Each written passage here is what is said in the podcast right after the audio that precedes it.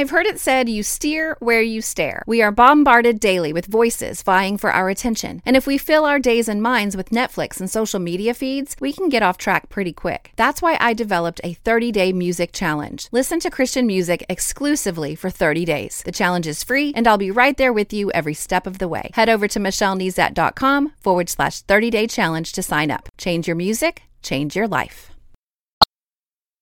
You are listening to More Than a Song, episode 252.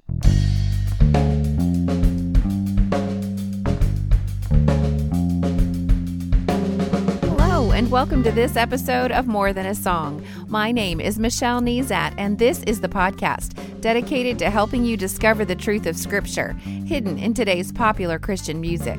My goal is to teach you to connect portions of God's Word with the songs you're singing along with on the radio to help you meditate on truths that will transform your way of thinking and ultimately your life. I hope you've enjoyed spending time in God's Word around the coming of Christ as a child born fully man and fully God. And if you're just hopping in this week, it's okay. This episode will stand on its own. But if you've been with me since the Monday after Thanksgiving, then you've been in Matthew and Luke, even John and Isaiah, considering again some of the texts that reveal the sending of God's Son, Jesus Christ, Emmanuel, God with us. I've tried to be very transparent with you each week as I share with you practical ways that I interact with Scripture on a daily and weekly basis. I share my bites, my Bible interaction tool exercises with you each week, as well as any insights or ponderings the Lord has revealed to me. But most of all, I long for Bible literacy for each and every one of you. And what do I mean by that? Well, I want you to be able to read your Bible for yourself and know what it says. If and when you get to that place, then you can think critically about what it means and ultimately how to properly apply it to your lives. Also, if you know what it says for yourself, then you'll be able to th- critically process the thoughts and teachings of others. You know that just because you read something on the internet, it's not necessarily true. Well, likewise, just because you hear it in a sermon or read it in a book or hear it on a podcast or hear it in a song doesn't make it true either. And most of all, just because it sounds right doesn't make it true. Please, please, please don't ever fall into that trap. I mean, if you're leaning in that way, just go read Judges and see how well that worked for the people of Israel, doing right, uh, doing what was right in their own eyes. Yikes. All right. I think I've mentioned that I like Hallmark movies. I love the predictability, the simple storylines, and the good feelings that they bring about. But I also know they aren't real. They rarely deal with the difficult storylines of our own lives. Sure, they may have a family feud tucked in there, but by the end, everyone's sipping hot cocoa and singing Deck the Halls around the perfectly decorated tree with light snow falling outside. And while I have a few of those moments in my memory, and I'm trying to build quite a few more with my kids, I'm well aware that there is great grief along with great joy in every story. Human story, your story, including the coming of our Savior Jesus Christ to earth the first time and the second time. One of my listeners, Sunny, recommended Josh Wilson's Jesus is Alive, and the lyrics and thoughts of this song led me to Christ's arrival in human form and his departure from it. And so we'll start in the Christmas story once again this week, but we'll end up in a very different place. And I can't wait to dive into scripture. But first, let's listen. Nowhere,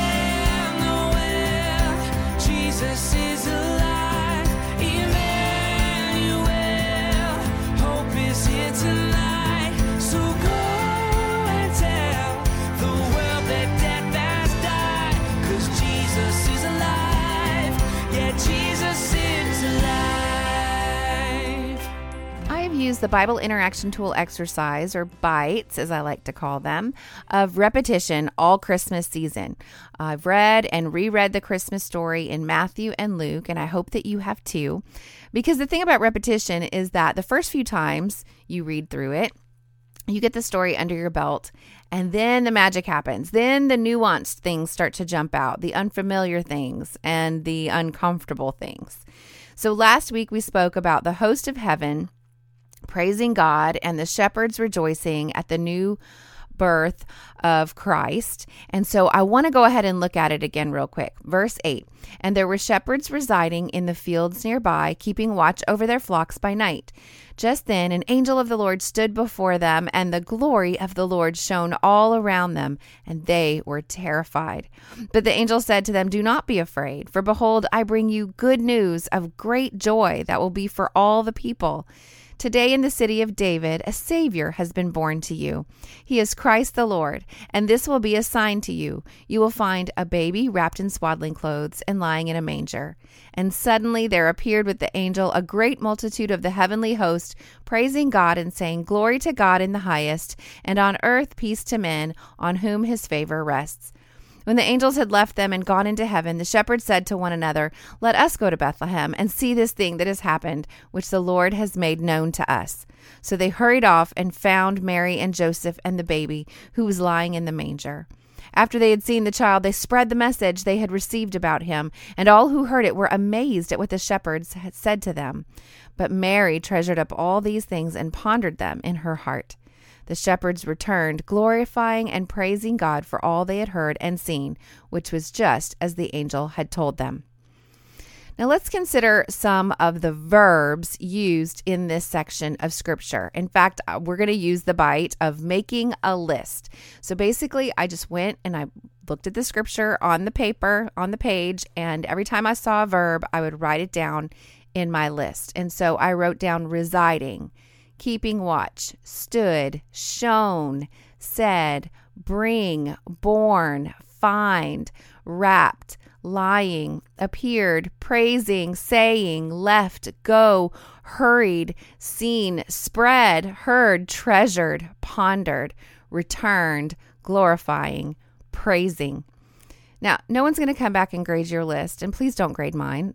Um, even as I read it, I thought, was wrapped really a verb or is it an adjective here? But this is not an exercise to see if you can catch me missing a verb or to catch me using a word that really wasn't one. This is to lead you along my thought process. Okay, so first of all, these verbs are very familiar in the telling and retelling of the coming of Christ as a baby. As I wrote these verbs down, I thought, wow, these are those verbs that we sing about, we think about that are in our Christmas hymns and all of that stuff. So, um, one of my favorites is the part about Mary treasuring and pondering the details of all of this happening of, of the birth of Christ in her heart. And I've tried to do that as a mama treasure and ponder the memories of my babies grown into children, growing into young ladies. And what struck me in this list, though, is the glorifying and praising at the end of my list. You know, these shepherds just had the experience of really more than a lifetime. I'm um, the experience for all time to share in the rejoicing that the Savior of the world was born.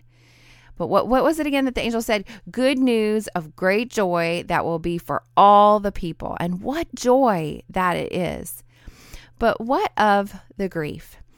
I don't want to be Debbie Downer this week, but I do want to take into account that while it is good news of great joy, that if you look closely, you will see moments and pockets of grief in the midst of it. And let's try to make a little sense of it. Um, this is not going to be a deeply theological discussion. I just want you to start thinking in this way. Okay. So, just in Luke, you can see that the journey to this moment wasn't easy. You know, number one, Mary was a virgin. We're going to get to that in a minute. But also, the journey to Bethlehem was a long one especially when you are that far along in your pregnancy. And then when you get there, you have to have your baby in a cave with animals.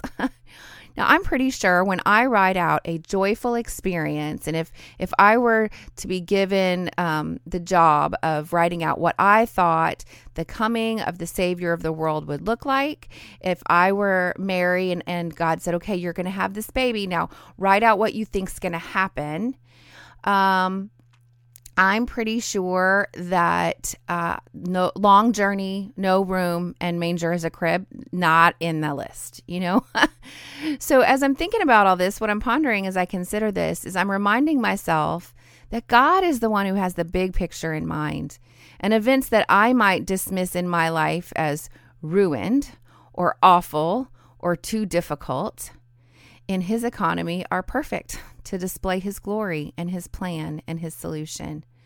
So again, it, would not be my my birthing plan. Long journey, no room, manger as a crib. Not in my birthing plan, if you know what I mean. But what would obviously bring me grief, um, and you know, even for my male listeners, I think you can understand this. This is not ideal. All of that was woven into a story of good news and great joy. So when I'm in Matthew, I see a few more details. Matthew chapter 1, verse 18. This is how the birth of Jesus Christ came about. His mother Mary was pledged in marriage to Joseph, but before they came together, she was found to be with child through the Holy Spirit. Because Joseph, her husband, was a righteous man and was unwilling to disgrace her publicly, he resolved to divorce her quietly. So marriage is pledged in marriage to Joseph, and in that time it would have been a legally binding contract, which is why you would have to divorce her. Okay. Now, the engagement period would, um, similar to what we do, it would give the bride time to prepare for her new role, to gather her personal belongings, adjust her relationships with parents and siblings and friends, sometimes even get a, a better acquainted with her fiance, especially if it was someone that was um, she did not know. The groom, of course, used the engagement period for similar matters, including completing the house in which he would raise the family. So it's obvious what it's obvious what Joseph thought happened when Mary comes up pregnant before they completed their marriage ceremony and they're coming together as husband and wife. And you know, even though it seems to work out after an angel appears to Joseph in a dream um, and suggests that he just go along with it all, I can imagine that this wasn't the picture perfect beginning that either of them imagined. You know, scripture says in verse 24 when Joseph woke up, he did as the angel of the Lord had commanded him and embraced Mary as his wife. But he had no union with her until she gave birth to a son, and he gave him the name Jesus. All right, so between verse 24 and verse 25, there are about 40 weeks of being married but not acting like it, if you know what I mean, pregnancy and all that goes with that, conversations, discussions, whisperings in the village, judgment from others, misunderstandings, surrendering again to the Lord's will, wash, rinse, repeat. Okay? So what I'm saying is, what about those verses that we tend to want to skip over. This is this whole section here has a potential for quite a lot of grief and sorrow in the midst of this story of great joy. Um, and then, so we may want to skip over that kind of idea, like a, uh, the what happens in between these two verses. But then there's actual chunks of scripture that we might want to skip over. You know, the ones in Matthew chapter 2, when the wise men from the east go visit the leading ruler Herod, and he discovers that scripture prophesies about a king of kings being born in Bethlehem. And so the wise men visit the child in a house, not at a manger. I'm sure you caught that. And then God warns Joseph in a dream to take his family to Egypt because of what will happen in Bethlehem. And when we look up um, verse 16, it says, When Herod saw that he had been outwitted by the Magi because they went and visited the child but did not come back to tell him where the child was, he was filled with rage, sending orders. He put to death all the boys in Bethlehem and its vicinity who were two years old and under, according to the time he had learned from the Magi. Then what was spoken through the prophet Jeremiah was fulfilled. A voice is heard in Ramah, weeping and great mourning, Rachel weeping for her children and refusing consolation because they are no more. So, this story, this good news of great joy, also includes great grief. Can you imagine all of those families, all of those sweet mamas who, like Mary, labored to bring life into the world only to have it snuffed out by the evil jealousy of an earthly king? Great joy and great grief. Not the perfect scene in our definition, no hot cocoa and light snow falling but great joy nonetheless, and great grief mixed in. You know, just another one of those times when the contrast doesn't seem to faze God in the carrying out of his plan. And for us, we just want it to be so black and white. That great joy just has to be full of joy and no grief mixed in. I guess the conclusion I came to on my study this week is that the grief did not outweigh the joy. God's plan for deliverance of all people was unfolding, and yet the sin he came to defeat still had its impact joy impacted but not superseded by sin and sorrow. And so when when I hear Jesus is alive, I rarely think of Jesus coming alive on earth as a baby. I mean, I guess that's why I like the title of this song so much because it reminds us of both. You know, Jesus taking his first breath as a baby and his first breath as a risen Savior. And while Jesus' birth led from joy to grief, his resurrection begins in grief and leads to joy. In fact, there's a section in John chapter 16 entitled Grief to Joy. And when you use the BITE, the Bible Interaction Tool exercise of reading in context, meaning you'll read um, just the chapter and the chapters around it. You'll kind of understand the whole story. In this case, there's quite a few chapters if you want to read in context because this is in the midst of a really long conversation recorded in the book of John. It's after the Lord's Supper and before Judas leads soldiers soldiers to arrest Jesus in his ultimate betrayal. But it, tucked in there is this little section, Grief to Joy, um, chapter 16 of John, verse 17. Then some of his disciples asked one another, Why is he telling us, In a little while you will not see me, and then after a little while you will see me? And because I'm going to my father. They kept asking, Why is he saying a little while? We do not understand what he's saying. Uh, aware that they wanted to question him, Jesus said to them, Are you asking one another why I said, In a little while you will not see me, and then after a little while you will see me? Truly, truly, I tell you, you will weep and wail while the world rejoices. You will grieve, but your grief will turn to joy. A woman has pain in childbirth because her time has come, but when she brings forth her child, she forgets her anguish because of her joy that a child has been born into the world. So also you have sorrow now, but I will see you again, and your hearts will rejoice, and no one will take away your joy. First of all, I love the disciples, don't you? because I can completely relate. Sometimes I read my Bible and think, what's he saying? Why does it say that? I don't understand. So if you've ever felt that way, don't fret. You're not the only one. Not only have I felt that way, but that crazy bunch of disciples that God used to change the world, they said some of those same things too. Anyway, Jesus is talking about the grief that they will experience at his death and the joy that he's talking about is his resurrection and ultimately restoration of the world at his second coming. And don't you find it interesting that he uses childbirth as an illustration? I did. Of course, there's pain in childbirth because the mother's time has come, but when the baby arrives, she forgets the grief. And the world was in great pain at the arrival of the Savior. Um, the Hebrew people were in, in, in great pain and um, they longed for this Messiah to come and make everything right. And there's that longing and that groaning in the world even today that sin is still um, still impacting us. Of course, Jesus has come and will come again. But when the angel, for all intents and purposes, said Jesus is alive, the grief pales in comparison to the joy of his arrival. And in my life, when I'm in pain and grieving my circumstances, can I see through my tears to see the great joy that God has revealed in the now and in the not yet? Because we do have hope. We have eternal hope in Christ because he is indeed alive. And the disciples did suffer great grief at the death of Jesus. I mean, it was the death of a friend, the death of what they thought was going to happen and all the dreams of what could have been. The disciples could never have imagined God's plan, even while Jesus was alive. And they definitely couldn't see God's plan in the midst of their grief. I think about Mary Magdalene in her grief. She couldn't even see Jesus himself standing in front of her because when you keep reading um, past John 16 and you keep reading through John 20, you'll see Mary standing outside the empty tomb. In verse 11, it says, But Mary stood outside the tomb weeping. And as she wept, she bent down to look into the tomb, and she saw two angels in white sitting where the body of Jesus had lain, one at the head and the other at the feet. Woman, why are you weeping? They asked. Because they have taken my Lord away, she said, and I do not know where they've put him. When she had said this, she turned around and saw Jesus standing there, but she did not recognize that it was Jesus. Woman, why are you weeping? Jesus asked. Whom, whom are you seeking? Those are in red letters. I love that. Thinking he was the gardener, she said, Sir, if you've carried him off, please tell him where tell me where you've put him, and I will get him. Jesus said to her, Mary. She turned and said to him in Aramaic, Rabboni, which means teacher.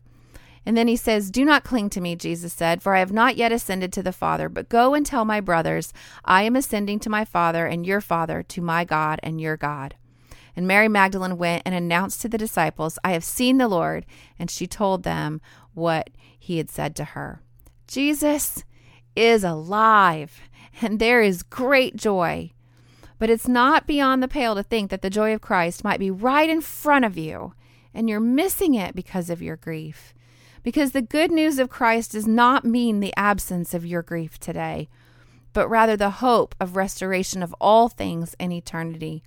And just because our joy is not yet complete at Christ's return does not mean that we cannot snap to at the sound of his voice calling our name and in the midst of our grief, recognize his presence and cling to him. So, what's next? Give yourself permission to explore the joy and the grief in the Christmas story and in this season in your life. Read in Luke chapter 2, make a list of verbs, and let them take you into your own adventure in Scripture. Don't turn away from the grief described in Matthew chapter 2 or in John 16 and bring your own sorrows and joys to the feet of Jesus. And like Mary Magdalene, when she said, I have seen the Lord and shared the words of Jesus with her friends, do the same with those in your life. Sharing truth with a friend is the best. And while you're in God's Word this week, let me know how you're doing. Email me, Michelle at MichelleNezat.com. Hop on Twitter at Michelle Nezat or Instagram at Michelle Nezat or on Facebook. Michelle L. Nezat is my public page. And let's talk about what you're learning. Now, before I will tell you what song will be featured next week, I want to thank the premier Christian music streaming service, theoverflow.com, for pointing their subscribers to this podcast, but more importantly, pointing them to God's Word through music. When you subscribe to their trial, you will receive a 10 day series of devotions I wrote based on some of my most popular podcast episodes. So I encourage you to check them out at theoverflow.com. I want to thank my newest subscribers to my website, like Chad from Missouri, Leanne from Kansas, and Lee from Maryland. Welcome. New subscribers to my website will benefit from a one page resource of my top five bites that I've used on the podcast. It's a great place to start. And subscribers will also benefit from an email that I send once a week. And in that email, you will get a weekly memory verse resource to display on your smartphone, tablet, desktop, or you can even print it out. And you'll get an email recap of the week's episode and access to in, instant access to any of the extra resources that I create from time to time. All of that is just my way of saying thank you for listening. So head over to michellenezat.com to subscribe today. Have you had a chance to write a review in iTunes for the podcast yet? This not only encourages me, but helps me stay visible to new listeners. And as always, if you take the time to review my podcast, I will take the time to personally thank you right here on the podcast. Just like Lindsay, who writes, I love listening to podcasts, and it recently occurred to me that there might be some Christian podcasts as well. I was looking for encouragement through scripture that I might grow in my faith by soaking up the Word of God. Somehow I landed on this one. More Than a Song really is more than a song. It's almost like a mini Bible study. I'm not the biggest fan of Christian music, not always anyway, but I enjoy hearing these reflections. Whenever I'm driving or cleaning the house, I feel instantly refreshed by listening to this podcast. It makes me want to get down, open my Bible, and spend some more time contemplating God's Word. If I can say anything, it's that this points me to God. Thank you so much, Lindsay. I really appreciate the review and your kind words. And I'm so excited that you're inspired to read your Bible. That's my whole goal. And of course, all the rest of you can listen to the podcast through iTunes or the Apple Podcast app. We're also on Joy 103.1 every Saturday at 10 a.m. Eastern. You can follow on Spotify or through Stitcher Radio or your podcast listening app of choice. Well, that's it for this episode of More Than a Song. Next week, I will be using Christmas Eve in Bethlehem by Hannah Kerr to jump into scripture. I love using Christmas t- songs this time of year to inspire us to dive into scripture. I hope you have enjoyed it as well. If you liked this episode, would you mind sharing it with others? I've made it really easy. With just one click, you can share via Facebook, Twitter, or email. Just head over to michellenezat.com forward slash 252. While you're there, I'd love to hear from you. Click on comment to join the conversation. Until next time, take time to meditate on God's Word and consider His ways.